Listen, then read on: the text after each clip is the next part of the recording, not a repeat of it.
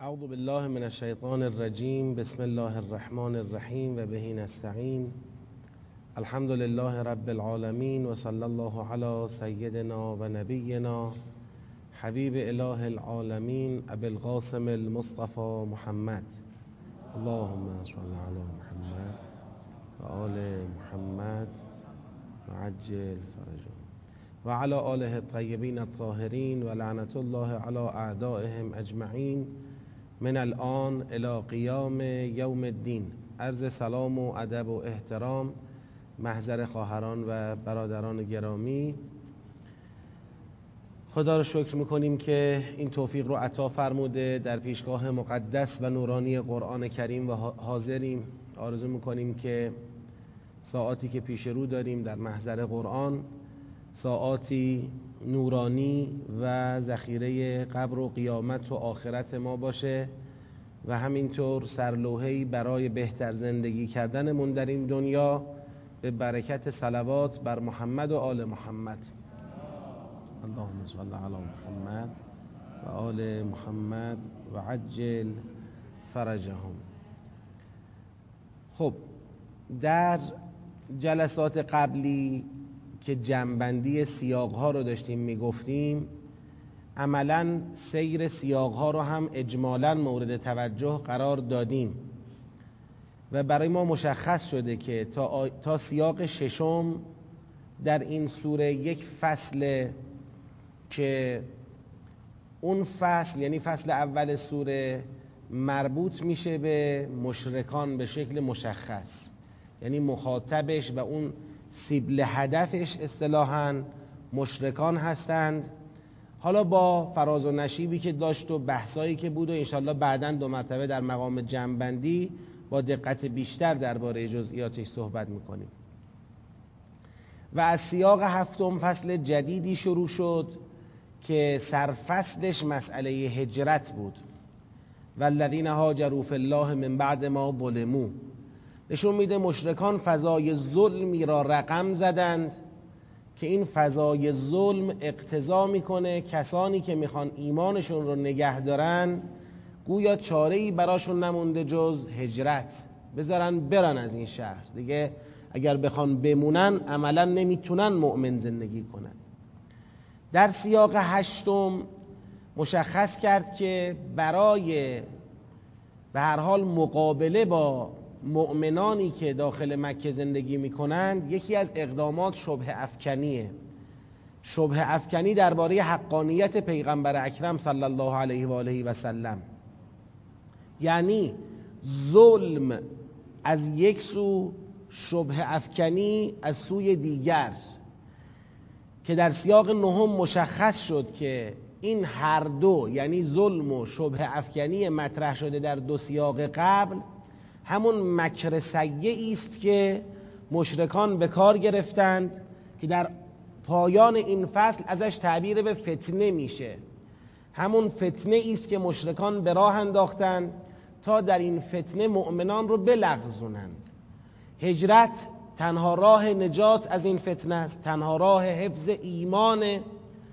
و اگر مؤمنان نتونن خلاصه تن به هجرت بدند و آمادگی برای هجرت نداشته باشند قهرن مشرکان اونها را در ملت خودشون نگه میدارن به آین خودشون برمیگردونن. به همین جهت در سیاق دهم خداوند دیگه با خطاب نهی که نکند دو خدا بگیرید. لا تتخذوا الهین اثنین. نکند یه خداتون الله باشه خدای دیگرتون غیر الله کس دیگری باشه. که اینو توضیح دادیم منظور از این چیه؟ با توجه به آیات بعدیش که میفرماید اذا مسکم الضر فالیه تجعرون ثم اذا کشف الضر عنکم اذا فریق منکم بربهم یشرکون لیکفروا بما آتیناهم. یعنی مسئله اینجاست که یک عده به رغم اینکه خدا کشف ضری کرده ولی مشرکانه دارن مسیر طی می‌کنن. تطبیق دادیم. گفتیم این افراد همون کسانی هستند که از اون راه برد. و اون پیشنهاد مشخص خدا که هجرت است برای نجات از این وضعیت فتنه اینا از اون تبعیت نمی‌کنن. اینا می‌خوان همچنان بمانند دلشون رو خوش کردن به دارایی هاشون خدا هم در پایان میفرماید حالا که اینطوره فتمتعوا فسوف تعلمون. می‌خواید بمانید و بخورید و بهرهمند باشید خودتون می‌دونید. اما بدونید که این عاقبت نداره. در سیاق یازدهم خدا مواردی از اندیشه مبتزل و اندیشه ناسواب و رفتارهای ناسواب مشرکان رو خدا میشمره میگه بدونید خلاصه شما که میمانید. کجا میمانید؟ این ملت و آین مشرکانه ای که امروز تو این فتنه دارید به سمتش میلغزید و نمی‌تونید هجرت رو انجام بدید بدونید چجور ملت و آینیه. یک ملت یک آین جعلی. ملت که میگم ملت یعنی همون آین. این یک آین جعلیه. یجعلون لما لا یعلمون نصیبا. یجعلون لله البنات. یجعلون بعدا میفرماید لله ما یکرهون و تصف السنتهم الکذب. یک آین جعلی ساختند. و شیطان این آین جعلی رو براشون زینت داده. نکند این شیطان شما را فریب بده و گرفتار این آین جعلی بشید. به نام اینکه خلاصه با پیغمبر همراه شدن کار سختیه. اونها یه فتنه درست کردن تو این فتنه نکنه به این سمت بلغزید. و در پایان سیاه خدا به پیغمبرش فرمود خلاصه از تو کتاب رو بر تو نازل کردیم تا تبیین کنی برای مردم. در سیاق دوازدهم خداوند شروع می‌کنه به برشماری دور جدیدی از برشماری مظاهر ربوبیت خودش. اما این بار چرا؟ این بار نه مثل فصل قبلی خطاب به مشرکان بلکه در همین فصل جدید خطاب به کسانی که در معرض سقوط دوباره به آین جعلی شرکند که این بدونید سقوط به آین جعلی شرک خلاف توحیده و توحید مسئله ثابت شده است شواهدی رو خدا میشمره که سیاق دوازدهم اشاره می‌کنه به اون مسئله انزال آب و مسئله شیر و مسئله شیره انگور و خرما و و مسئله اصل که اشاره کردیم در جلسه قبلی به عنوان نمونه های از تدابیر الهی که اثبات کننده توحید ربوبی هستند. و برای انسان مشخص می‌کنند که خسارت بخواد به رغم این آیات و نشانه های واضح خسارته که بخواد سقوط کنه به وادی شرک. و در سیاق سیزدهم خداوند دور جدیدی باز از برشماری آیات رو داره. اما یه فرقی با سیاق قبل داره. تو سیاق قبلی اگر دقت بکنید هر کدام از والله انزله دو مرتبه بله همون والله انزله. یک بار آخر بحث آب فرمود ان فی ذالک لآیه لقوم یسمعون. و یه بار آخر مسئله شیر و شیره فرمود ان فی ذالک لآیه لقوم یعقلون. و یه بار هم آخر مسئله اصل فرمود ان فی ذالک لآیه لقوم یتفکرون. بشنوید پایبند بشید تفکر کنید. اون ماهیت آیه‌ای داشت. آیتن آیتن آیتن یعنی اون والله ها گفته می‌شد به عنوان آیه و نشانه برای اثبات ربوبیت. ولی مشروط به این که بشنوی مشروط به این که پایبند بشی مشروط به این که تفکر کنی. تو این مسئله با تفکر باید خلاص راه به جایی ببری. اما در سیاق سیزدهم دیگه ان فی ذالک لآیتنی نیست. یعنی بحثا به عنوان آیات مطرح نمیشن. اون روی کرده آیه‌ای چندان مطرح نیست. گویا خدا سه تا والله میفرماید والله خلقکم ثم یتوفاکم والله فضل بعضکم علی بعض والله جعل لكم من انفسکم ازواجا. که بعد از اینها نتیجه بگیره که آیا با وجود اینکه خلق شما از خداست عمرتون و خدا بهتون میده با وجود به اینکه رزقتون از خداست بالا پایین رزقتون هم باز از خداست با وجود اینکه ذریه و ازواج و اولادتون هم از خداست آیا با وجود اینها که همه را خدا تأمین کرده بازم می‌خواید غیر خدا را بپرستید؟ که برای ما سوال پیش میاد تو این فصل پرستش غیر خدا یعنی چی؟ یعنی آیا یعنی واقعا این کسانی که دارن میلغزن می‌خواهند غیر خدا را بپرستند راست راستی؟ خود ضرب مثلی که در ادامه داشت مشخص کرد. فلا تضربوا لله الامثال ضرب الله مثلا. خدا مثل زد. مثل به چی زد؟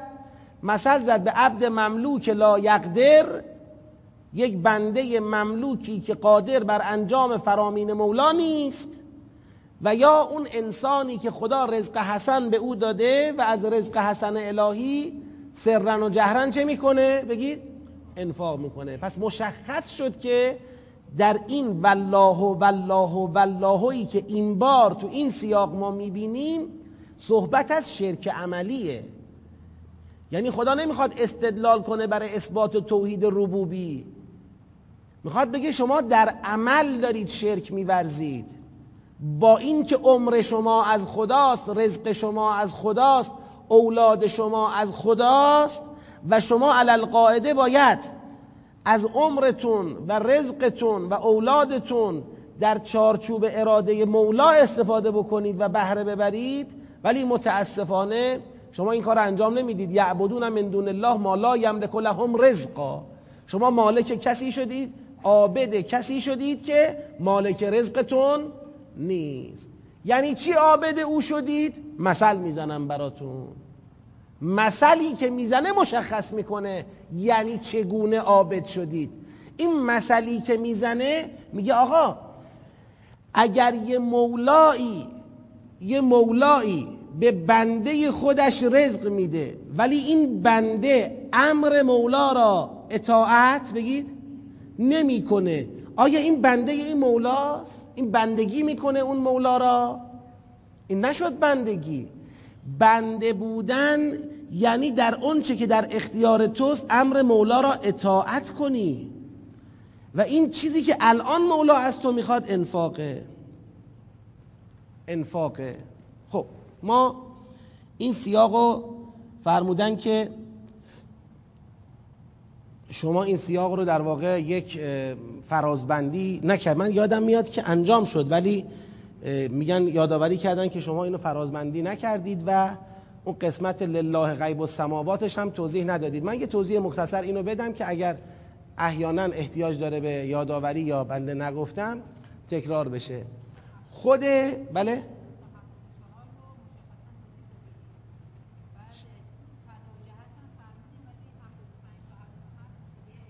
خب حالا بازم یه یادآوری بکنیم. ببینید خود آیه هفتاد والله خلقکم. می‌تونه یه فراز دیده بشه. اشاره می‌کنه به اینکه خلق شما موت شما و فاصله خلق و وفات شما که عمر شماست همه از کیه؟ همه از خداست. خلق و فوت و عمر همه از خداست. آیه هفتاد و یک هم باز یه والله دومه که مشخص می‌کنه رزق شما هم از خداست که در اینجا خدا نکته ای رو بیان کرد که اون نکته به درد هدف این سیاق می‌خوره. و اون اینکه تفاضل رزقی که شماها دارید اگر حالا یه مالکی که رزقش بیشتره به مملوک خودش یه چیزی بده آیا دیگه از حوزه رزق او از حوزه ملک او میره بیرون؟ خودتونم اینو خوب می‌دونید که اگر مولا اگر مولا به برده چیزی بدهد با برده خود در اون چیز مساوی نمی شود بازم اولویت داره این مولا درباره همون مال تصمیم بگیره. وقتی برده مال اوست دیگه اونچه که مال برده است به طریق اولا مال مولاست. پس اینم بفهمید که در مسئله شما و خدا هم همینطوریه. اگر خدا به شما چیزی میده و شما مالکش میشید بیش از اون که شما مالک اون باشید کی مالکشه؟ خدا مالکشه. خدا با شما مساوی نیست در اون. من الان مثلا تو جیبم فرض کنید یه میلیون تومن پول دارم. میگم مال منه. خب من خودم مال کیم؟ من خودم مال او هستم. حالا او به من میگه از این یه میلیون تومن دیویست تومنشو بده. میگم مال خودمه نمیدم. یعنی چی؟ تو خودت مال منی. اونی که داریم من به تو دادم. و تو حالا به من نمیدی. به دستور من حاضر نیستی خرجش بکنی. پس بنده من نیستی. بنده کس دیگه هستی. ببین بنده کی هستی؟ بنده خودتی. بنده نمی‌دونم قدرتی ثروتی شهرتی. بنده هرچی هستی خودت می‌دونی. بنده من نشدی. پس این هفتاد و یکم میگه رزق.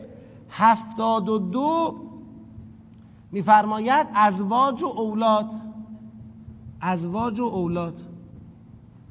اینا همه از خداست. این ستا اینا اقتضای همش چیه؟ اقتضای همش اینه که شما عبد کی باشی؟ عبد رازق باشی. عبد رازق. اینا چون همش و خداوند با یه عنوان بخواد جمع کنه عنوانی که این ستاره جمع می‌کنه عنوان چیه؟ بگید. رزقه خلق. فوت که عمر عمر رزقه. خود رزق رزقه ازواج و اولاد و ذریه هم رزقه. همه اینا اقتضا می‌کنه شما عبد رازق باشی. ولی آیه هفتاد و سه می‌خواد بگه متاسفانه عبد رازق نیستند. بلکه عبد کسی هستند که مالک رزقشان نیست. یعنی حاضر نیستند اطاعت اون کسی را بکنند که رازق اونهاست. یعبدون من دون الله ما لا یملک لهم رزقا من السماوات والارض شیئا. کسی را میپرستند به جای خدا که مالک هیچ چیز از رزق اونها نیست و استطاعت هم ندارد. خب حالا دقت بفرمایید. در آیه 74 که میگه فلا تضربوا لله الامثال شما برای خدا مثل نزنید. من اینطوری می‌فهمم. گویا اینا می‌خوان این وضعیت را توجیه کنند. یعنی می‌خوان بگن بابا اینطور نیستش که ما عبده بگید. عبد غیر رازق باشیم. عبد کسی باشیم که رازق ما نیست. ما اتفاقا عبد رازقیم. ولیکن در اونچه که به ما داده ما آزادیم اختیار عمل داریم. نمیشه ما را مجبور کرد به اینکه اموال خودمون رو اینطوری یا اونطوری خرج بکنیم. که خداوند میفرماد فلا تضربوا لله الامثال. فلا تضربوا لله الامثال. یعنی شما توجیه این وضعیت نکنید. توجیه بردار نیست. خب. این من که فرازبندی بخوام بکنم میگم هفتاد تا هفتاد و دو یه فراز هفتاد و سه و هفتاد و چار یه فراز. اگه بخوام فرازبندی کنم. و بعد خداوند در دو فراز بعدی یعنی هفتاد و پنج و هفتاد و شش خدا مثل می‌زنه. مثل الهی مثل الهی. چی مثل می‌زنه؟ یه بار مثل می‌زنه به این که بین عبد مملوک ناتوان. عبد مملوک ناتوان. و بین بنده انفاق کننده. بنده انفاق کننده فرق. یعنی خدا میگه اگر من میگم شما عابد یا پرستشگر رزاق نیستید اگر من میگم شما عبدالرزاق نیستید به این معنا میگم نیستید که حاضر نیستید رزقی را که به شما داده انفاق بکنید.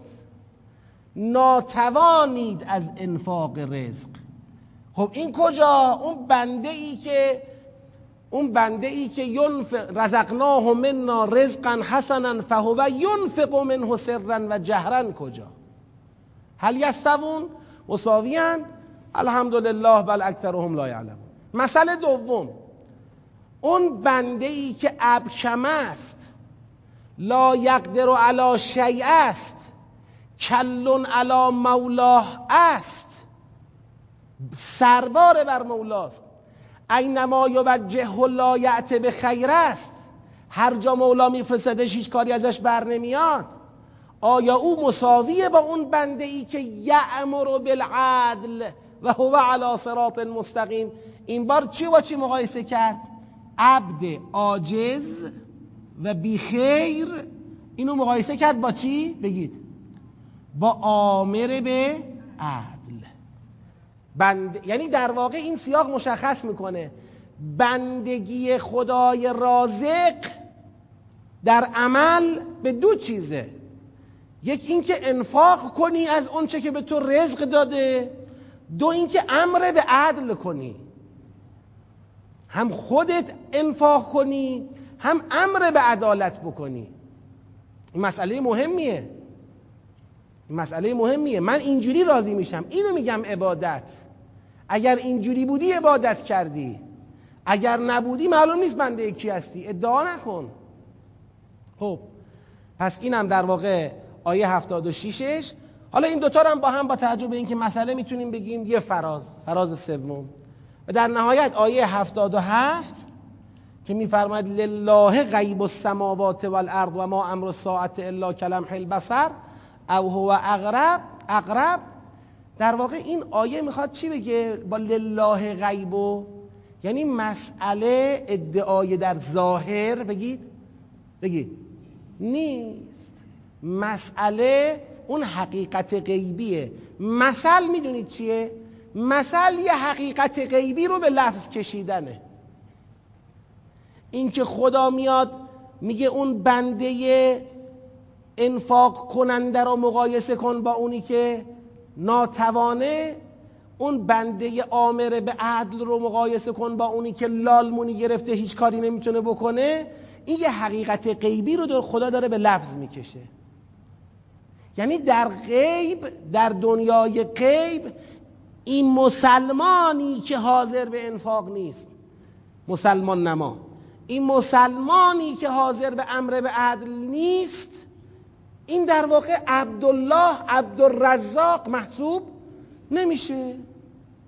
یه بنده عاجز فلج افلیج لال بی خیر بی فایده بی ارزه است و بس.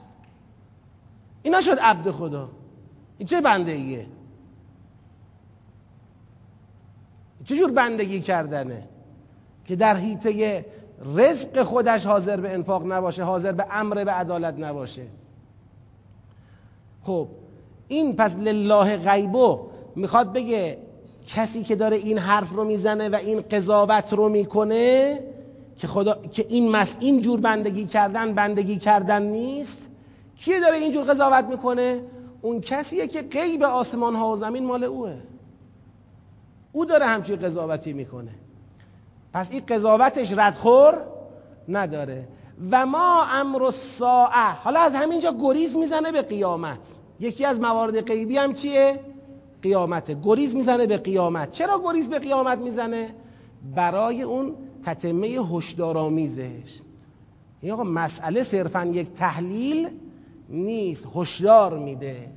و ما امر الساعت الا کلمح البصر او هو اقرب ان الله علی کل شیء قدیر هشدار میده نسبت به این وضعیت هشدار میده نسبت به این شرک عملی این سیاق با توجه به فضای سخنش بررسی شرک عملیه یعنی انفاق نکردن از رزقی که خدا داده و امر نکردن به عدل. یعنی بنده عاجز بودن بنده بی خیر بودن. این در واقع می‌خواد این شرک عملی رو باز بکنه. ببینید تو سیاق قبلی که سیاق دوازده بود کاملا استدلال برای توحید. اما تو سیاق سیزده نشانه گرفته شرک در عمل را. یعنی میگه شما در حقیقت وقتی تو عملت اینطوری هستی معلوم میشه توحید برای تو حل بگید. نشده دیگه. اگه توحید برات حل شده بود که نباید تو عمل این از آب در میومد. این چی از آب در اومد؟ چی شد؟ اینجا یک پرانتزی من باز کنم و ببندم. بارها گفتیم بازم تأکیدا این نکته رو عرض می‌کنم. ماها عمدتا مسئلهمون همین جاهاست. بیشتر ما اسمن مسلمانیم اسمن موحدیم ولی حقیقت توحید را خوب درک نکردیم. اگر حقیقت توحید خوب درک بشه خروجی عملیش انفاقه. خروجی عملیش امر به عدله. یعنی به هیچ عنوان گویا خدا این شاخص رو نمیپذیره. که یه جامعه ای ادعای توحید بکنه ولی این جامعه گرفتار طبقات باشه. طبقات شدید یعنی اختلاف طبقاتی شدیدی که یک عده از ضروریات زندگی هم محروم باشه. یک عده دیگری اما تمام برخورداری مال اونا باشه. این اصلا قابل قبول نیست. کجا باید درستش کنیم؟ کی باید درستش کنیم؟ گوشمون که بدهکار سوره های مکی و سوره های توحیدی نیست اصلا. مدنیش هم نیست. حالا مکی که دیگه هیچ. اسممون هم که مسلمونه. واقعا برای من سواله. چی جوری قراره درست بشه؟ بله؟ ادعامون هم که زیاده. این وضعیت چطور می‌خواد مهار بشود؟ من فکر می‌کنم هیچ راه نجاتی برای جامعه جز برگشتن واقعی به قرآن وجود نداره. برگرده یک بار دیگه به قرآن. یک بار دیگه از نو ایمان بیاریم. یک بار دیگه از نو خودمون رو مخاطب قرآن ببینیم. از نو مسلمان بشیم. این مسلمونی که ما داریم کم کارآمده اگر نگیم ناکارآمد. ولی ماها معمولا الان توی سرشاخه ها داریم کار می‌کنیم. اینکه من خیلی وقتا خدمت خواهران و برادران عرض می‌کنم. میگم کجاها ما درگیر میشیم؟ میریم تو سرشاخه ها درگیر میشیم. خب اون به جای خدا من نمی‌خوام باز بگم نکنیم ولی اصل ماجرا اصل مطلب رهاست. توحید اصل مطلبه. این قرآنی که ما می‌خونیم اگر نگم دو سوم نصفش توحیده. به لحاظ مفهومی یا به لحاظ هدف که کلش توحیده. اما به لحاظ مفهوم و موضوع بخش قابل توجه اعظمی از این قرآن توحیده. خب برای کیه کتاب جهانی مگر نیست؟ اگر این مال مشرکان صدر اسلامه که خب نشد کتاب جهانی نشون میده این حرفا اختصاص به یک زمانی نداره. الان شاخص عدالت اجتماعی کجاست جامعه ما؟ وحشتناک دیگه واقعا. اختلاف طبقاتی وحشتناک. وضعیت عدالت اجتماعی قابل قبول نیست واقعا تو جامعه ما. بعد میگیم توحید. بعد خودمون بسنجیم دیگه. ببینیم ما کجای ماجرا هستیم. حالا در ادامه تو سیاق های بعدی خدا اینو بازم بازش می‌کنه. ما هم هنوز باش هستیم با این موضوع. اما سیاق چهاردهم. سیاق چهاردهم یه بار بخونیم. برای تشخیص فضای سخنش و برای فرازبندی و اینا. والله اخرجکم من بطون امهاتکم لا تعلمون شیئا. و جعل لكم السمع والابصار والافئده. لعلكم تشکرون. اولم یرو الى الطیر مسخرات فی جو السما. ما یمسکهن الا الله ان فی ذلك لآیات. لقوم یؤمنون. این والله اول فراز اوله. یعنی آیه هفتاد و هشت و هفتاد و نه. توی والله اول که خداوند میفرماید والله اخرجکم من بطون امهاتکم لا تعلمون شیئا به چی اشاره می‌کنه؟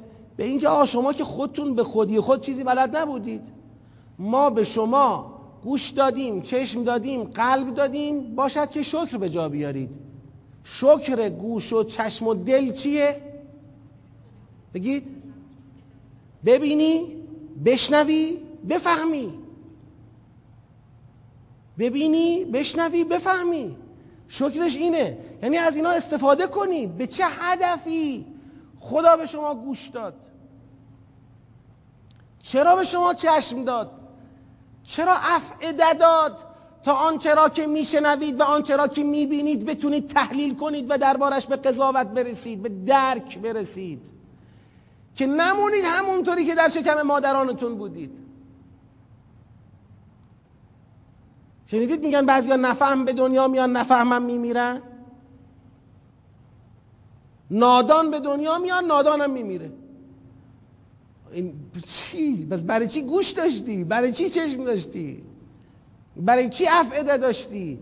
قرار بود بشنوی ببینی بفهمی شکر این نعمت ها همینه خب حالا یه نمونه ببین اولم یرو الی الطیر مسخرات فی جو السما چشم داشتی ببینی که تو آسمون این پرنده ها مسخرند مسخرند یعنی در اختیار یک کسی هستن که اونا رو نگه داشته ما یمسکهن الا الله.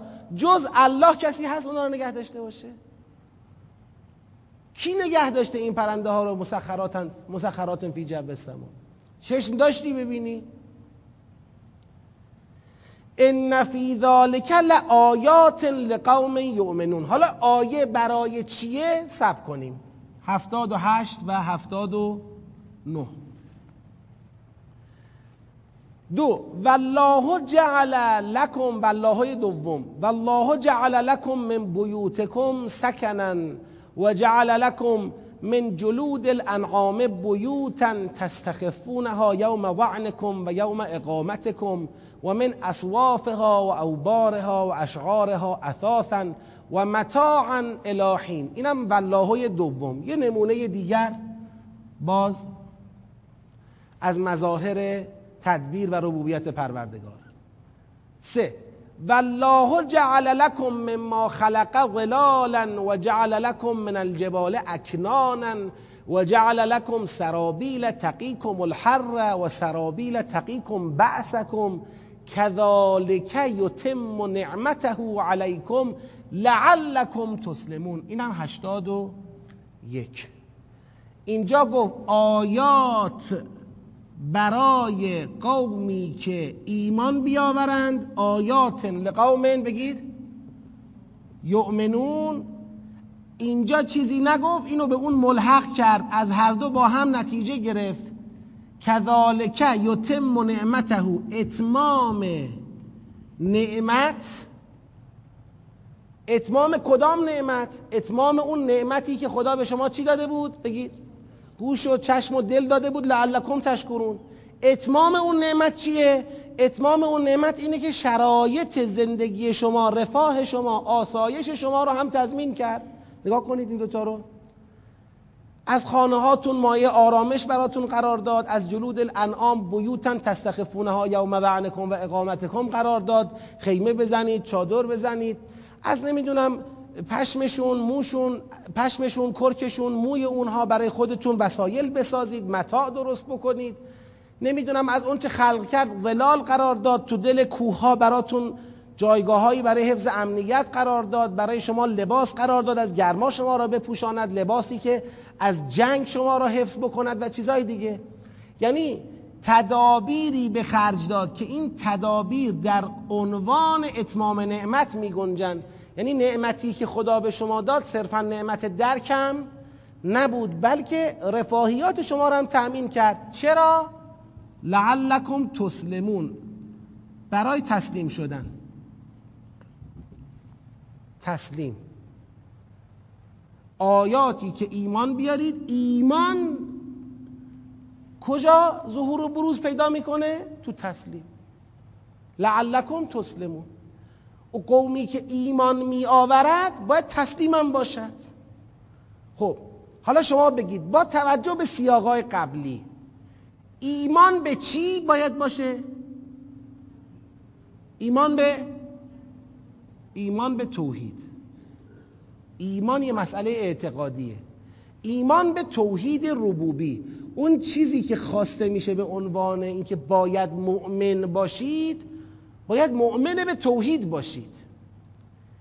تسلیمش چیه؟ باز با توجه به سیاقای قبلی. انفاق عدل. انفاق عدل. یعنی ما دیگه اینجا باید با توجه به دو سیاق قبل ای مستاق ایمان و مستاق تسلیم رو بفهمیم دیگه. سیر رو داریم بررسی می‌کنیم. پس ایمان به توحید ربوبی تسلیم در مقابل انفاق و عدل. خب این فرازا معلوم. حالا فان تولوا اگر روی گردان شدند آیه چند؟ 82 و 83 میگه اگر رویگردان شدند تولی یعنی رویگردانی کردند. فان تولوا فانما علیک البلاغ. تو بگو.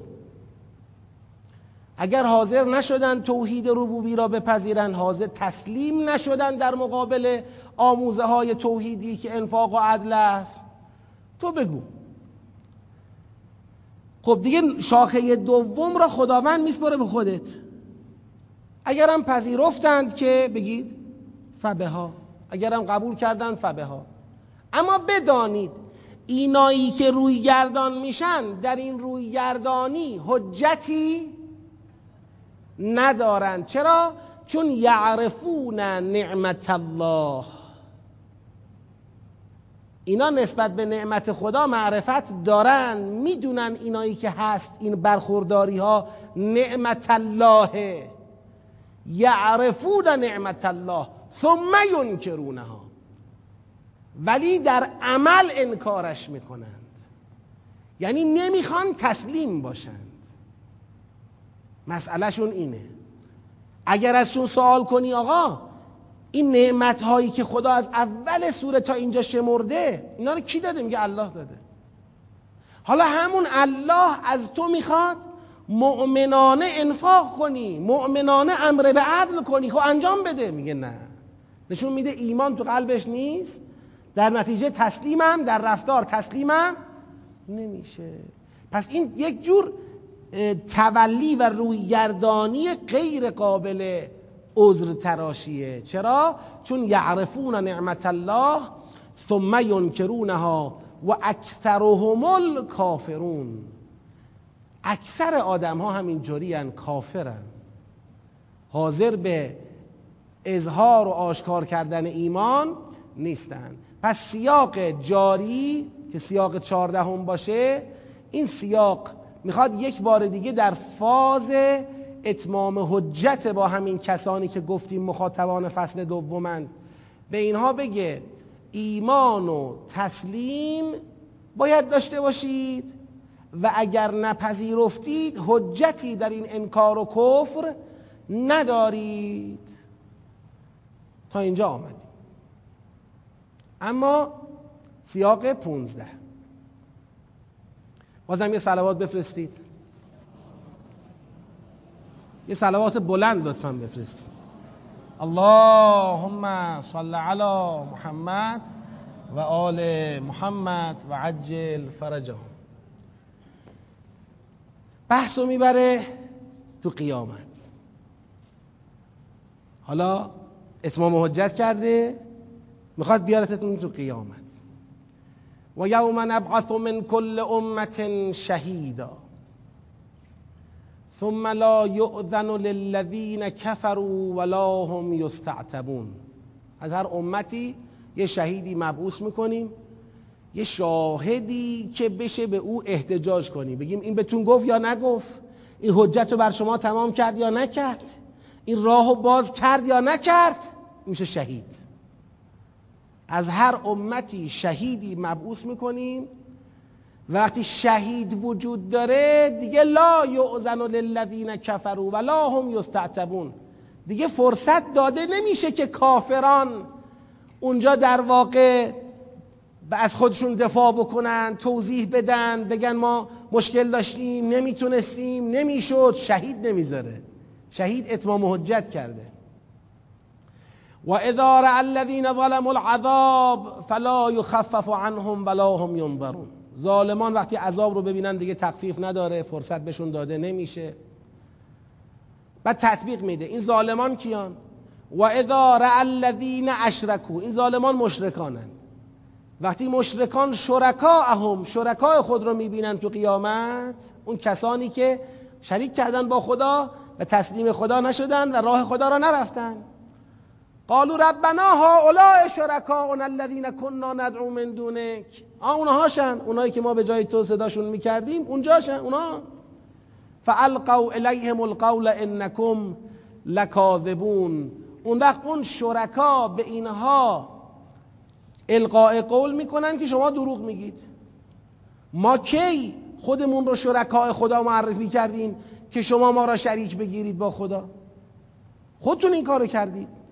و القوا الی الله یومئذ السلام. اون روز همین مشرکانی که دیگه از شرکا ناامید میشن دستا رو می‌برن بالا. خدای غلط کردیم. از شرکان برای ما راهی در نجاتی در نیامد. و ضل عنهم ما کانوا یفترون. دیگه اون روز این افترایی که به خدا می‌زدند و برای او شریک قائل می‌شدند اون روز به طور کامل ضل عنهم. از مقابل دیدگان اونها گم میشه. دیگه چیزی پیدا نمی‌کنن. دستاویزی برای اعتذار و احتجاج پیدا نمی‌کنن. الذین کفروا و صدوا عن سبیل الله کسانی که کفر ورزیدن این یه عنوان بالاتر. این مال کافران. یعنی تا آیه 84 تا 87 تهدید کافران کافران مشرک. به عذاب آخرت. اما از آیه 88 بحث کافرانی است که صد عن سبیل الله می‌کنن. الذین کفروا و صدوا عن سبیل الله زدناهم عذابا فوق العذاب. اینا عذاب رو می‌بینن اینا عذابن بگید فوق العذاب. به ما کانو یفسدون. اینا به خاطر افسادشون. آیه 88 تهدید شدیدتر کافران مفسد صد عن سبیل الله کننده. به عذابی فوق العذاب. اینا تهدید به عذاب میشن. اینا به عذابی فوق العذاب تهدید میشن. منتها این مطلب این دو تا فراز این کلی یعنی من کل امتن بگید شهیدا این کلی. حالا تو این آیه 89 همین بحث کلی رو می‌خواد تطبیق مصداقی بده بر پیغمبر. و یوم نبعث فی کل امت شهیدا علیهم من انفسهم و جئنا بک شهیدا علی هؤلاء.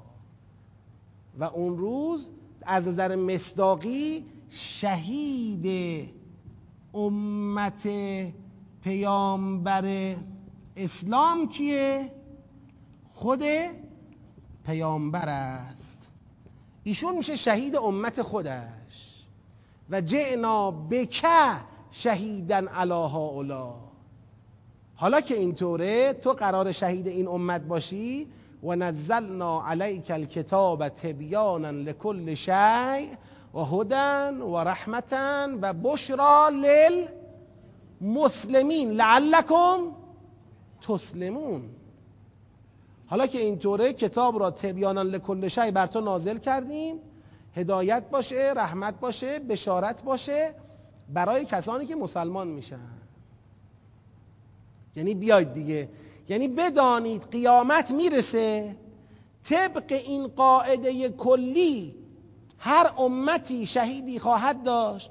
کافرانش به عذاب و صد عن سبیل الله کنندگانش به عذابی. بگید فوق العذاب گرفتار خواهند شد. و شما امتی که معاصر قرآنید شهیدتون پیغمبره. و پیغمبرم امروز داره با این کتابی که تبیانا لکل شیعه حجت رو بر شما تمام می‌کنه. یه فردای قیامت نیاید بگید که ما ندونستیم ما نفهمیدیم معذوریم حجت داریم. هیچ حجتی از کسی پذیرفته نیست. نه. بذارید یه نظرسنجی بکنیم. خواهران و برادران یه پیشنهادی با توجه به اینکه از امروز ساعت 11 قرار کلاس امر معروف نهی از منکر انشالله برگزار بشه ما می‌خوایم ببینیم برای شما مقدور هست که ما قالب برگزاری این جلسات رو به جای دو تا 45 دقیقه یه دونه یک ساعت و نیم بریم. یعنی مثلا ساعت هشت شروع می‌کنیم تا ده و نیم بریم. ده و نیم دیگه تمام یا نیم ساعت استراحت بدیم. یازده کلاس بعدی رو بتونیم شروع کنیم. آه نه تا, یا... تا ده و نیم یازده هم به بعد برای کلاس بعدی. مقدوره؟ خیلی خوب. حالا اگه کسی به هر حال عذری چیزی داشت بعدا تو فاصله انتقال بدن. ما فعلا بنابر همین تاییدی که جمع کردن تا ساعت ده و نیم میریم و انشالله کلاس رو تحویل میدیم. خب بفرمید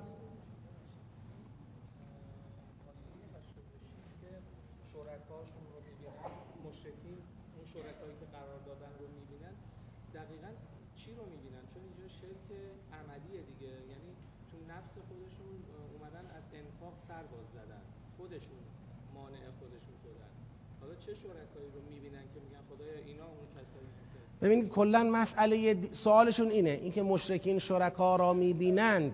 درباره این کسانی که شرکشون چی بوده؟ عملی بوده. درباره اینا چه معنا مفهومی پیدا می‌کنه؟ عملا هر کسی که در اطاعت از خدا تبعیض قائل میشه یه عاملی باعثشه. یعنی فرض بفرمایید تو شرایط فتنه ای که اینا گرفتار شدن تو این شرایط فتنه یه طرف خدا داره اینا رو دعوت می‌کنه. بیاید انفاق کنید عدالت بورزید هجرت بکنید. این وضعیت رو تغییر بدید. یه طرف مشرکان فتنه می‌کنند ظلم می‌کنند شبه افکنی می‌کنن. می‌خوان اینا رو از ایمان منصرف بکنن. یک وضعیت اینجوریه. اگر شما همینجا تبعیض قائل شدی. گفتی باشه من توحیدم با خدا ولی همینجا میمونم زندگیمو می‌کنم. چه دلیلی داره که من اینجا بخوام خونه زندگیمو رها کنم پاشم برم؟ یا بخوام انفاق کنم یا چه کنم و چه کنم؟ زندگیمو می‌کنم. کیو با کی شریک قرار دادی؟ همون قدرت های زورگو را یا فتنگر را با خدا شریک کردی. میشه شرکای تو یه کس دیگه ای ممکنه خود مشرکان شرکایشون کیان. ممکنه ملائکه ای هستن که از اونها یک مجسمه هایی ساختن. برای کس دیگری ممکنه شیاطینی باشن. برای کس دیگری ممکنه نفس خودش باشه. که تجسم پیدا کرده در قالب در واقع رفیق همراه او. عنوان شرکا عنوان عامیه. هر کس هر عاملی که او رو در کنار خدا قرار داده و از خدا روی گردان شده بین خدا و او تقسیم کرده زندگی خودش رو. این میشه شرکای بله؟ بله. انبیا رو بله. فرق نمی‌کنه اونم همینه. همون روزم که وقتی حضرت عیسی را بخوان اشاره کنن که ما او او را معبود خود گرفتیم همون موقع حضرت عیسی میگه من کی به شما گفتم منو معبود بگیرید؟ کی من گفتم من اله شما هستم؟ لذا اصلا تو قرآن مفصل داره که خدا با حضرت عیسی مصاحبه می‌کنه تو قیامت. میگه تو گفتی که اتخذو که من را و مادر مرا خدا بگیرید؟ میگه نه خدایا تا وقتی که من بین اونا بودم که من هم حرف اونا نزدم تو هم می‌دونی. بعد از منم که تو به اونا آگاه تر از منی. حالا ما نگفتیم به اونا. دستشون. هیچ کس هیچ کس شریک واقعی نیست که.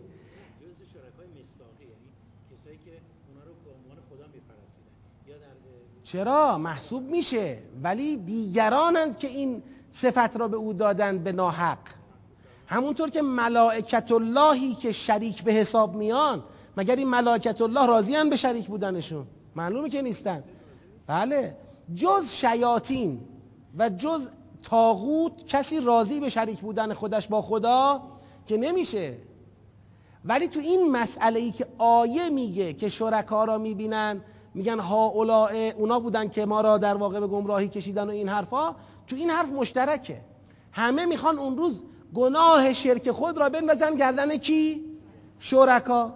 و شرکا هم اون روز برمیگردن میگن ما همچین کاری همچین موقعیت جایگاهی نداشتیم. شما دروغ میگید که دارید به ما نسبت می‌دید. خود به خود این رابطه مشرک و شریک چی میشه اون روز؟ قطع میشه. این رابطه توهمی قطع میشه. کی بود سوال داشت؟ بله. علیکم السلام.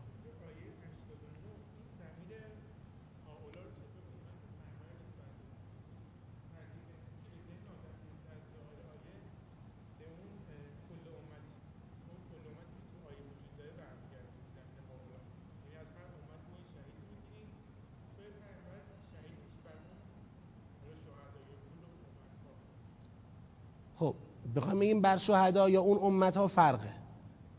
اگه بخوایم بگیم بر اون امتها شهید میشی که اختلاف داره با ظاهر آیه. چون اون که میگه از هر امتی شهیدی از خودشون می‌گیریم. همین جام گفته و یوم نبعث فی کل امت شهیدا علیهم من انفسهم. از هر امتی شهیدی بر اونها از خودشون مبعوث می‌کنیم. حالا قوم عاد شهیدش دیگه پیغمبر ما نیست. چون اونا خودشون یه کسی شهید داشتن حضرت صالح بوده مثلا. یا حضرت ببخشید هود بوده علیه السلام. یا سایر پیغمبران شهید امتهای خودشون بودن. و جعنا بک شهیدن علا هاولا حالا این هاولا یا باید بیایم تو متن پیدا کنیم مصدرشو مرجعشو که در واقع یه اتفاقی میفته تو بیرون. اتفاقی که بیرون میفته اینه که این شهید بودن پیغمبر برای امت خودش چی شد؟ که الان داره به عنوان کسی که تبیین می‌کنه برای این مردم توضیح میده هی راه و نشونشون میده که خدا تو آیات قبلی بهش فرمود اگر از تو روی گردان شدن ان تولوا فانما علیک البلاغ المبین و چه و چه. این چی شد پس؟ مثل اینکه از رو این پریدیم رفتیم سر شهید بودن تو برای امتهای قبلی. یا رفتیم سر شهید بودن تو برای شهداء قبلی. در حالی که هیچ کدوم اینا دغدغه ما رو حل نمی‌کنه. اون چه که قرآن رو با امت پیغمبر و پیغمبر رو با امت خودش گره می‌زنه شهید بودن او برای امت خودشه. لذا ما ترجیح میدیم بگیم مرجع هاولا مرجع ذکری نیست. تو قرآن خیلی زمیرها خیلی اسم اشاره ها داریم که مشارون الیهش یا مرجع زمیرش مذکور نیست. بلکه شما از قرائن می‌فهمید کیه. بحث سر کی بوده؟ دعوا سر کیا بوده؟ اول سوره قدر که خدا میفرماید انا انزلناه فی لیلة القدر. این هو چیه؟ خیلی جاهای قرآن اینجوری داریم. از این بابه که ترجیح با اینو بگیم ها اولا امت پیغمبرند بله.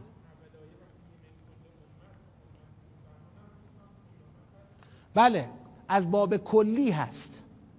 از باب کلی هست. اما هنوز مثل اینکه به اصل مسئله که می‌رسیم جعنا بکه شهیدن اینو ما باید اینجوری بفهمیم. بگیم طبق فرمول کلی که بیان کرد اون فرمول کلی این بود که هر کس میشه شهیدی بر امت خودش. پس جعنا بکه شهیدن علا هاولا؟ یعنی تو رو شهید میاریم بر این امت خودت. هاولا میشن همونایی که تولو همونایی که نپذیرفتن و فردای قیامت نمی‌تونن جواب روشنی به تو بدن. دیگه اون روز میگه که خب حجت رو تمام کردم چرا؟ من این از باب ترجیح ها نمی‌خوام بگم اون چی که میفرمایید وجه نداره قابل قبول اصلا نیست. چرا؟ میشه اونجوری هم دید. ولی ترجیح از نظر اقلایی اینه که این سیاق یه جایی قشنگ گره بخوره به مخاطبش. به مسئله رو زمین گره بخوره. همجور کلی تمام نشه. آره. خب. اینم از این سیاق پس در این سیاق فهوای کلی چی بود؟ فهوای کلی فضای آخرت بود و تو فضای آخرت بحث شهید بود که با وجود این شهیدی که در آخرت در واقع خداوند مبعوث می‌کنه از هر امتی دیگه اون عذابی که بر اون امت بر کافران اون امت یا عذابا فوق العذابی که برای منحرف کنندگان اون امت در نظر گرفته میشه دیگه این عذاب توجیه داره. آخرت خواهد شد هر امتی شهیدش مبعوث خواهد شد احتجاج بر اون امت خواهد شد کافران و یا صد انسبیل الله کنندگان اون امت گرفتار عذاب یا عذابا فوق العذاب خواهند شد. فهوای کلی این سیاق هم تهدیده. تهدید و هشدار نسبت به فضای آخرت. حالا خوب دقت کنید. در این سیری که از اول فصل ما تا اینجا طی کردیم یه جورایی آدم می‌تونه اینجوری بفهمه که با این سیاق آخر گویا این سیر چی شد؟ بگید. فرود اومد دیگه. خداوند اول فرمود فضا ظلم راه هجرته. شبهه درباره پیغمبر می‌کنن جوابش اینه. مکر سیع می‌کنن بدانند که خدا بالا سرشون مسلطه و اجازه نخواهد داد مکر سیع اونها به مقصد برسه و چه و چه. مواظب باشید شماها دو الهی بگید. نشوید مواظب باشید به اون آین جعلی گرایش پیدا نکنید. بعد فرمود توحید را به لحاظ نظری یک بار احتجاج کرد که آقا والله اخرج بحث اون انزل لکم من السماء ماء.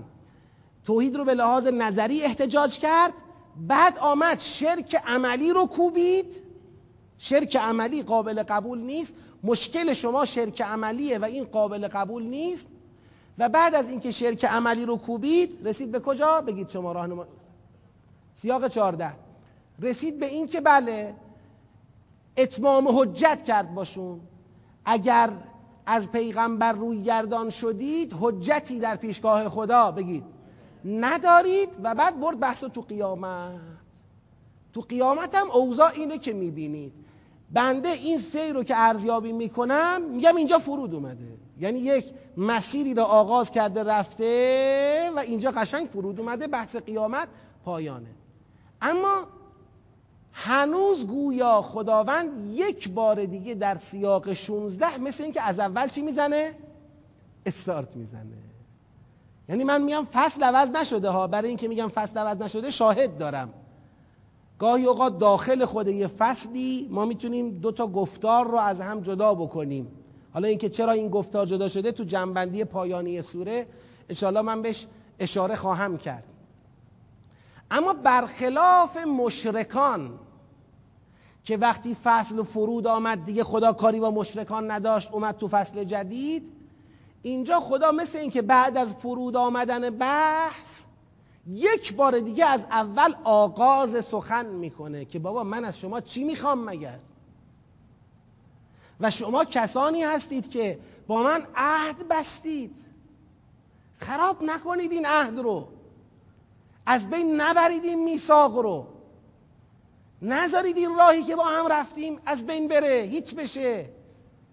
لا تنقض الایمان من بعد توکیدها. لا تکونو کلتی نقضت قزلها من بعد قوت انکاثا. این پارچه را به زحمت بافتید. دو مرتبه رشته رشتش نکنید تار و پودش رو از هم جدا نکنید. حیفه.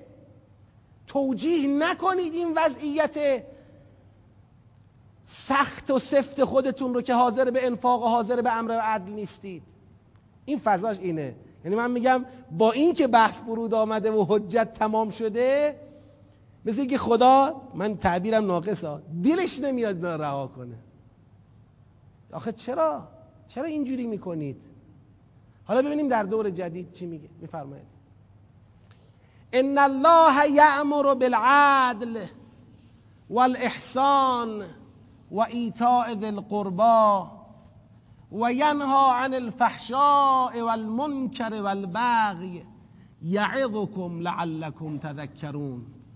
خدا موعظتون می‌کند باشد که متذکر شوید.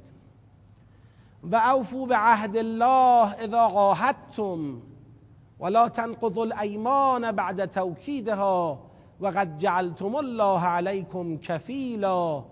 ان الله یعلم ما تفعلون. پس فضای سخنش رو بگید دیگه.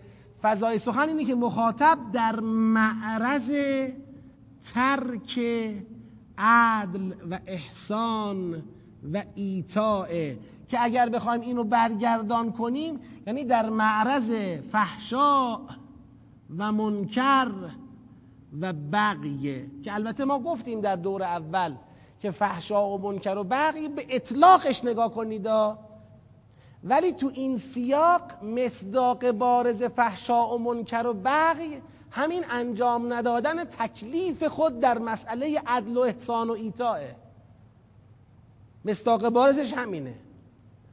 شما اگر عدالت نورزی احسان نکنی ایتا نداشته باشی به زل قربا مثل این میمونه که چه کردی؟ فحشا کردی گرفتار منکر شدی بقی کردی. این بردگی این بندگی بندگی مطلوب برای خدا نیست این بندگی ظالمانه است.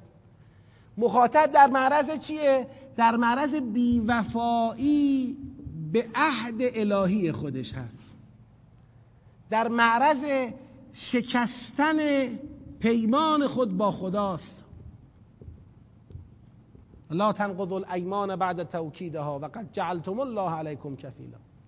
ولا تكونوا كالتي نقضت غزلها من بعد قوة انکاثا که دیگه فضای سخن چیزی اضافه نمی‌کنه همونه.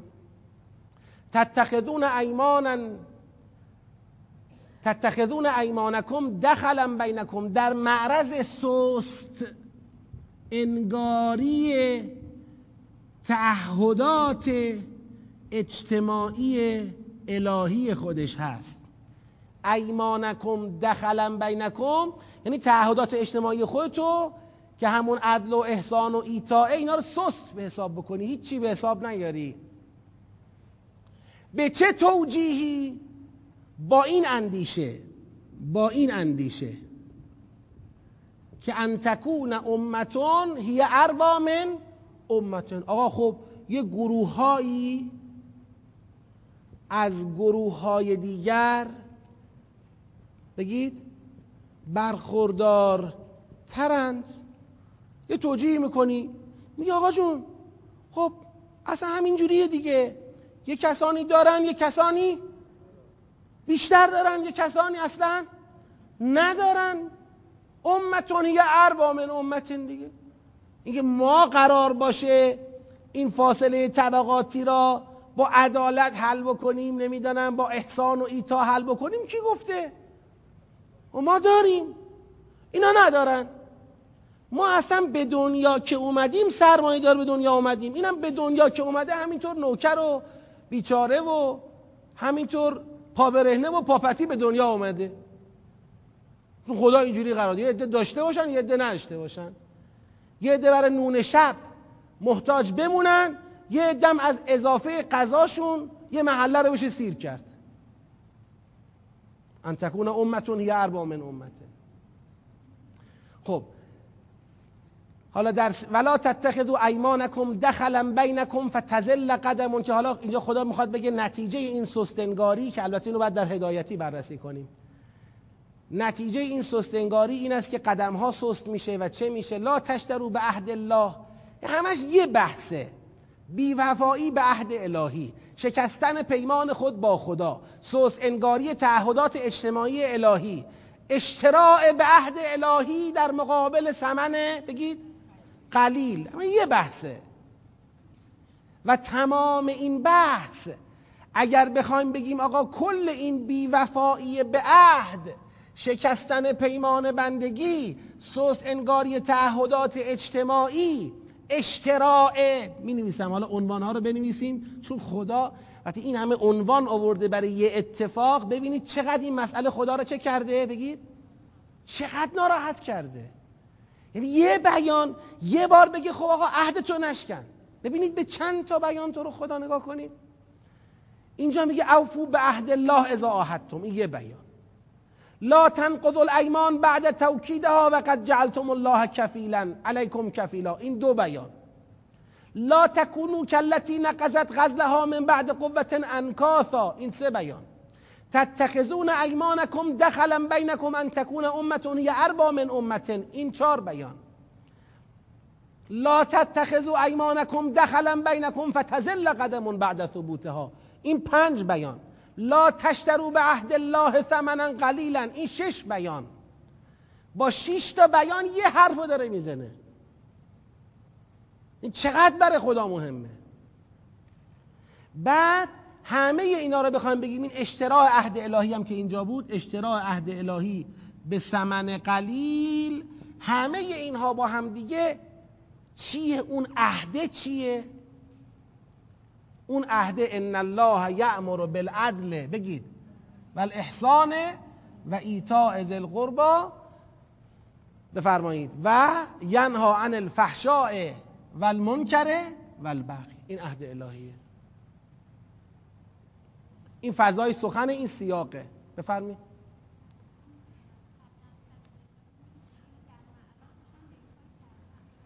میگه نکنید دیگه.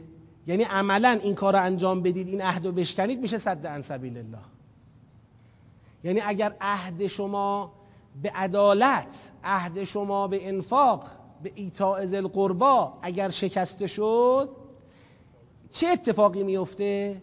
فتزل قدم بعد ثبوتها. یه عده به خاطر اینکه شما به وظیفت عمل نکردی یه عده قدماشون میلغزه. گناه اون قدم لغزیدن ها که تو فقر و فلاکت ها داره اتفاق میفته به عهده کیه؟ نه همش اونا خودشون گناه خودشونو دارن. ولی به عهده کیه اون اتفاقه؟ به عهده شماست. این میشه صد ان سبیل الله فضایی بود که یه عدن که مال و اموال دارن بعد اینا رو ول کنن برن و فقیر شن انگار اینایی که دارید میفرمایید در مورد عدل و احسان به فقرای نیست دیگه است یعنی با این فضای نمی‌تونه یعنی با فضای کسایی که باید از ما باید بگذرن. بحث هجرت رو با عدل و احسان و ایتا رابطهش رو بسنجیم. قبول دارم. یه بحث هجرته یه بحث عدل و احسان و ایتاه. بنده فعلا در سنجش رابطه این دو تا دو تا گزینه تو ذهنمه. اون دو گزینه رو بیان می‌کنم ذهنهای شما درگیر بشه. حالا تا در ادامه یه نتیجه ای بگیریم. یه گزینه اینه اگر عدل و احسان و ایتاء بود اصلا کار به هجرت نمی‌کشید. چی شد که امروز برای حفظ اسلام و دین یه چاره بیشتر نموند؟ اونم هجرت کردنه. اون این بود که شماها به وظیفه خودتون باید عمل می‌کردید و نکردید. و این عمل نکردن به وظیفه داره قدم ها رو میلغزونه. و دیگه چاره ای نمونده جز هجرت دادن. این یه طرف. که حالا خیلی تو ذهنم هم قوی نیست ولی این هست یه گزینه. این حالا باید بسنجیم بررسی کنیم. گزینه دومم اینه که شماها الان برای این هجرت این هجرته هم محقق نمی شود الا به عدل و احسان و ایتاء ذی القربا اگر همین هجرت بخواد اتفاق بیفته عملا کلی باید پول خرج همین هجرت بشه. آدم هایی که می‌خوان برند مسیری که می‌خوان برند. اینکه بتونن حد اکثر نقدینگی رو اونور داشته باشن تا زمانی که اونجا به استقرار برسن جایگاه پیدا بکنن اونجا بتونن به هر حال یه ثباتی استقرار نسبی داشته باشن. که می‌دونید ثروت حضرت خدیجه سلام الله علیها کلش برای هجرت صرف شد. کلش برای هجرت صرف شد. تا آخرین قرونش. خب در حالی که خیلی تو همین مسلمونا بودن. که اگر حاضر بودن ثروت خود رو بیارن تو میدون برای هجرت کلی این جماعت با ثروتی با یه امکاناتی می‌تونست هجرت بکنه. نه اینکه با یه لباسی خودشون رو برسونن اون طرف. که دیگه اونجا پیغمبر خدا بیاد بگه خب حالا بیاید دست به دست هم بدید هر کس یه نفر رو بگیره.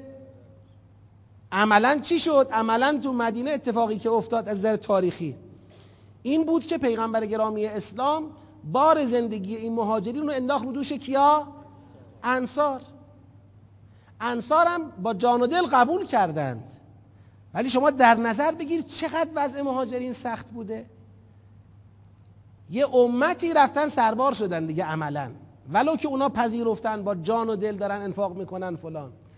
ولی این وظیفه ای رو از رو دوش دارایان مسلمین بردا... بر نمی داشت و این دارایان همین دارایی را دلشون چسبیده بودن به اون دارایی نه حاضر به هجرت بودن نه حاضر به بگید خرج کردن این دارایی ها بودن.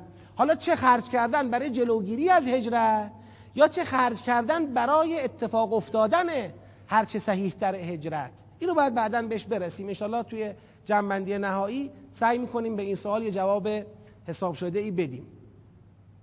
خب پس این سیاق فضای سخنش معلومه. شکستن عهد و پیمان با خدا بیوفایی به عهده که اون عهده همون عدل و احسان و ایتاء ذی القرباست حالا ببینیم خداوند برای این فضا می‌خواد چی بگه به این بندگان خودش. جانم؟ بله.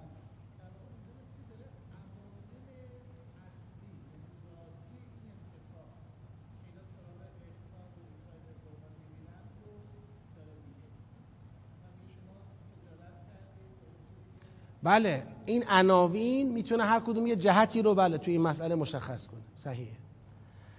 بسم الله الرحمن الرحیم. ان الله یأمر بالعدل والاحسان و ایتاء ذی القربى و ینها عن الفحشاء والمنکر والبغی. یعظکم لعلکم تذکرون. آیه 90 سرفصل بحثه. یعنی مشخص می‌کنه که عهد الهی چیه؟ چیستی عهد الهی؟ که امر به عدل و احسان و ایتاء ذی القربا و ترک فحشا و منکر و بغی. بعد آیه 91 91 92 دیگه می‌تونیم بگیم تا آخرش هر کدوم به یه بیانی. 92 و 93 و 94 و 95 تا آخرش. من می‌تونم حالا تفکیک کنم. میگم از 91 تا آخر. یعنی تا آیه چند؟ 97 این یه فرازه که حالا به چند بیان. یکیش خود 91 در 91 میفرماید وفاء به عهد الله کنید. وفاء به عهد الهی داشته باشید.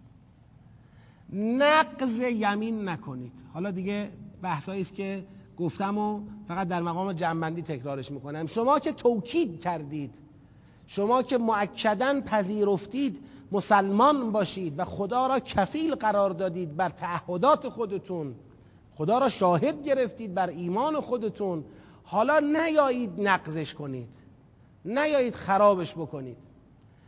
آیه 92 باز به یه بیان دیگری که لا تکونو کلتی نقضت قصدها یعنی مثال می‌زنه می‌خواد با مثال بفهمونه. یا اینی که این زنی که پارچه رو با زحمت میبافه حالا بعدش خودش بیاد رشته رشتهش بکنه این چه وضعی داره؟ شما این شکلی نباشید.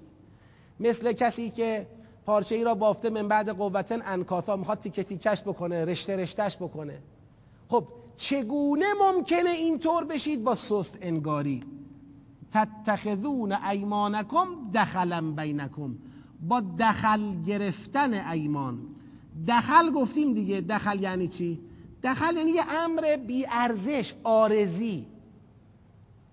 یه امری که ذاتا رکن نیست عنصری بهش نگاه نمی کنی یه چیز آرزی یه چیز بی ارزش یه چیز سطحی.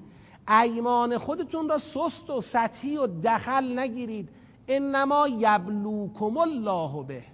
خب این دخل گرفتن به چه بیانی اتفاق میفته به چه توجیهی؟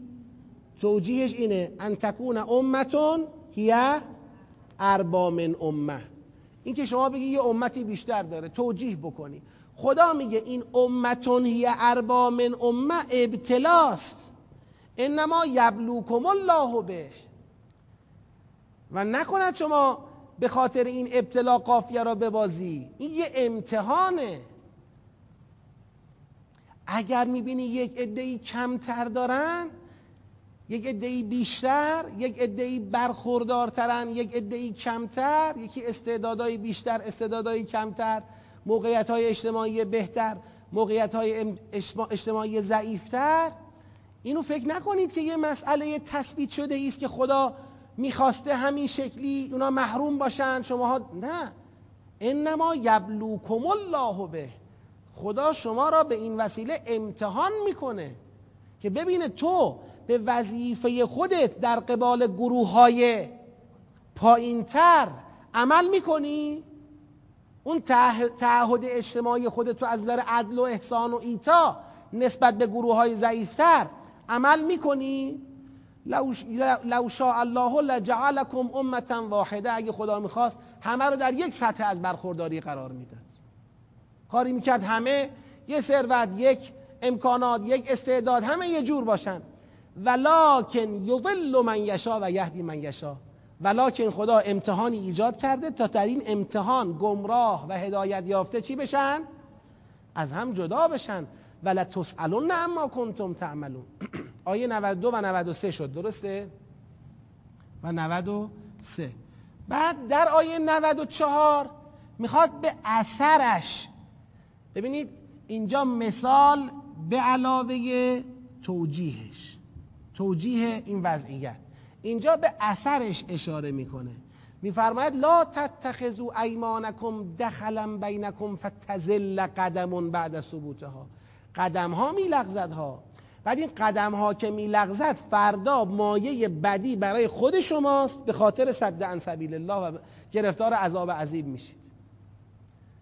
یعنی این بی تعهدی شما شما رو می‌بره تو عذاب عظیم به خاطر جرم صد عن سبیل الله. اثر بی تعهدی شما لغزش است و این صد عن سبیل الله هست و این عذاب عظیم در پی دارد. عذاب عظیم. بعد خدا با یه بیان نصیحت گونه در آیه 95 و 95 تا 97 در واقع میفرماید لا تشترو به عهد الله ثمنا قلیلا. آخر مطلب اینه چیزی گیرتون نمیاد در مقابل این بی عهدی در مقابل این بی وفایی در مقابل این پیمان شکنی در مقابل این عدالت نورزیدن انفاق نکردن احسان نکردن چیزی گیرتون نمیاد.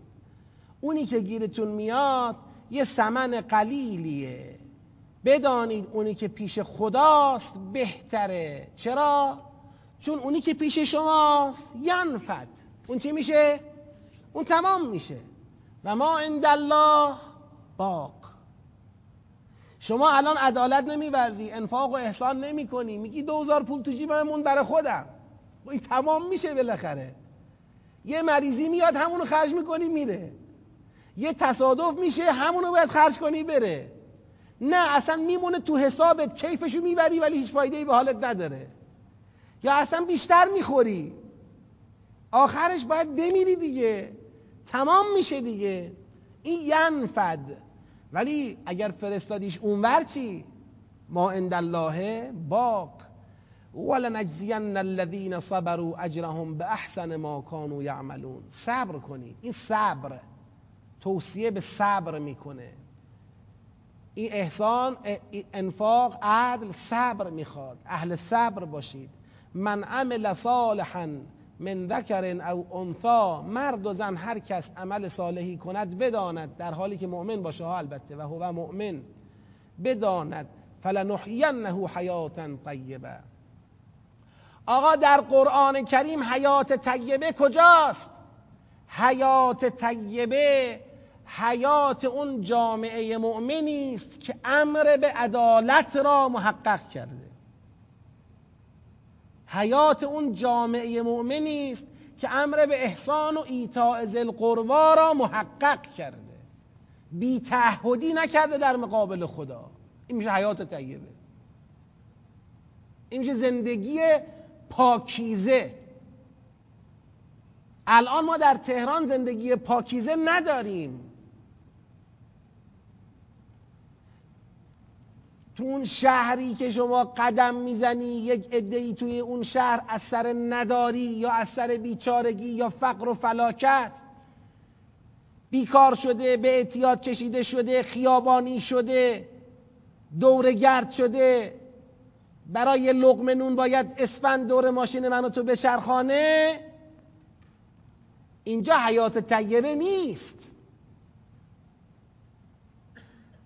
عدالت اجتماعی وقت نباشه چه حیات طیبه ای اب نداره. دارایی دارا باش.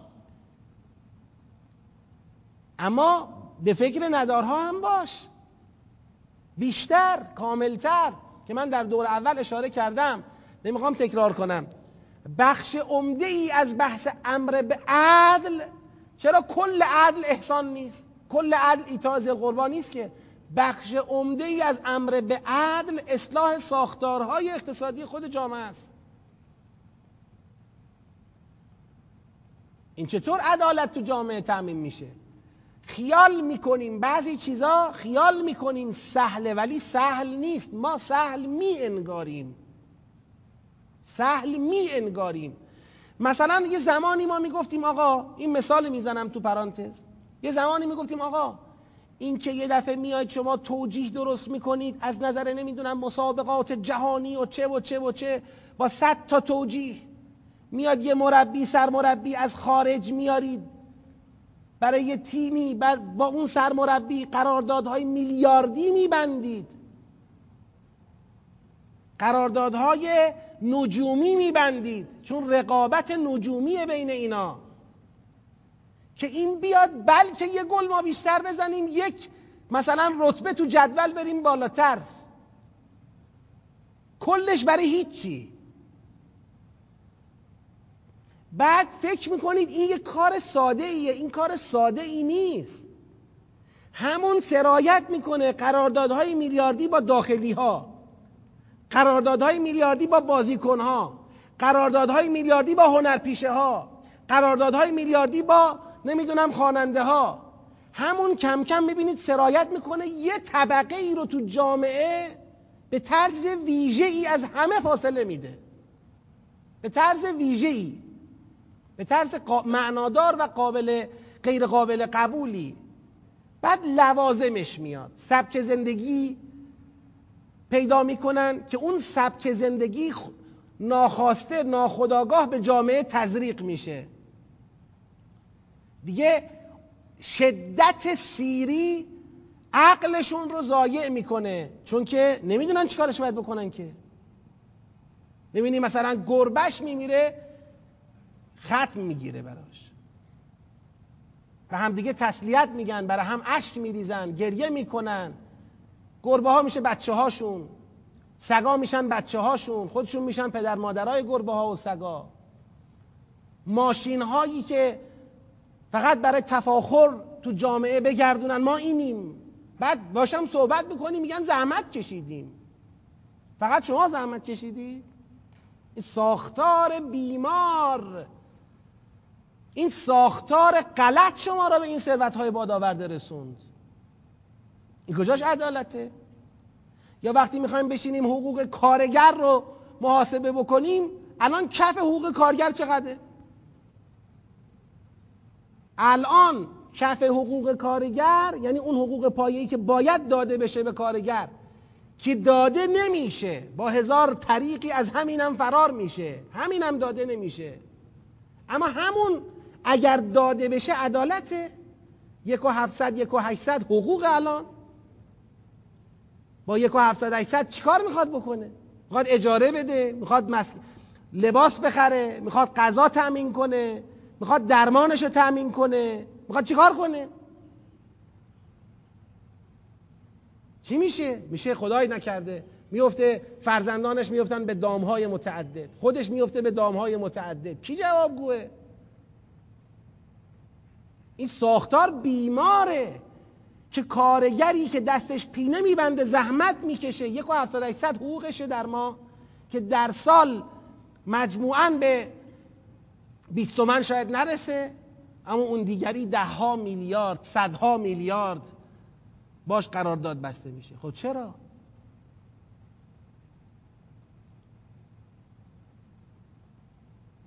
صبح میاد تو اتاق عمل تا غروب که می‌خواد بره بیرون 60 میلیون تو جیبشه. چرا؟ خیلی درس خونده می‌دونم. اون موقع که درس میخونده زجرش دادیم. نمی‌دادید. بی خود زجرش دادید. که الان مجوزی بشه که خون مردم رو بکنه تو شیشه. اگر خودم ندیده بودم که یک نفر به خاطر نداشتن پول عمل قلب نشد و مرد نمی‌گفتم. نکردنش عمل. سیرم هستن. یعنی بگی گشنشه والله نیست. مجبوره نیست.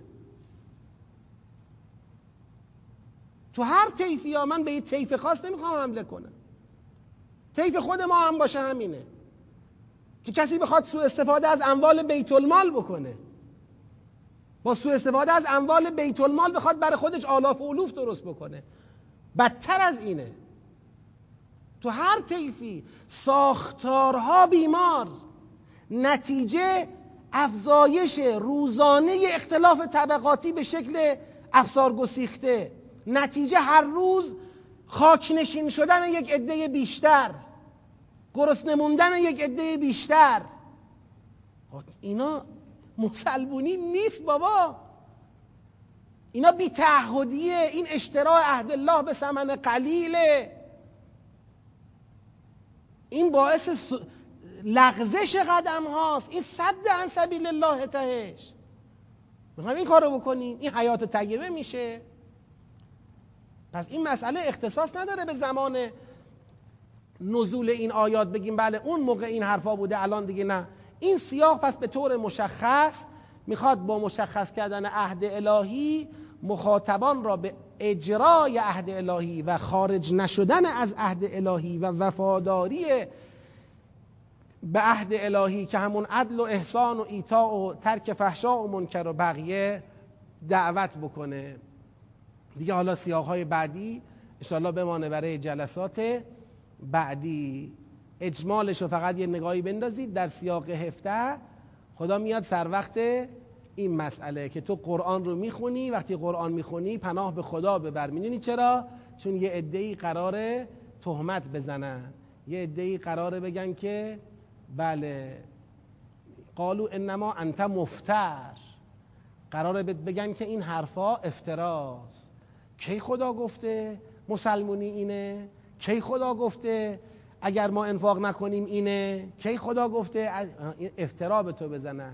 بگو همه رو خدا گفته. بگو این تهمت به من نمیچسبه.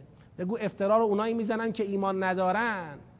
در نهایت اونایی که کافر شدن بعد از ایمان بدونن که علیهم غضب من الله و لهم عذاب عظیم. چرا دنیا را ترجیح دادن؟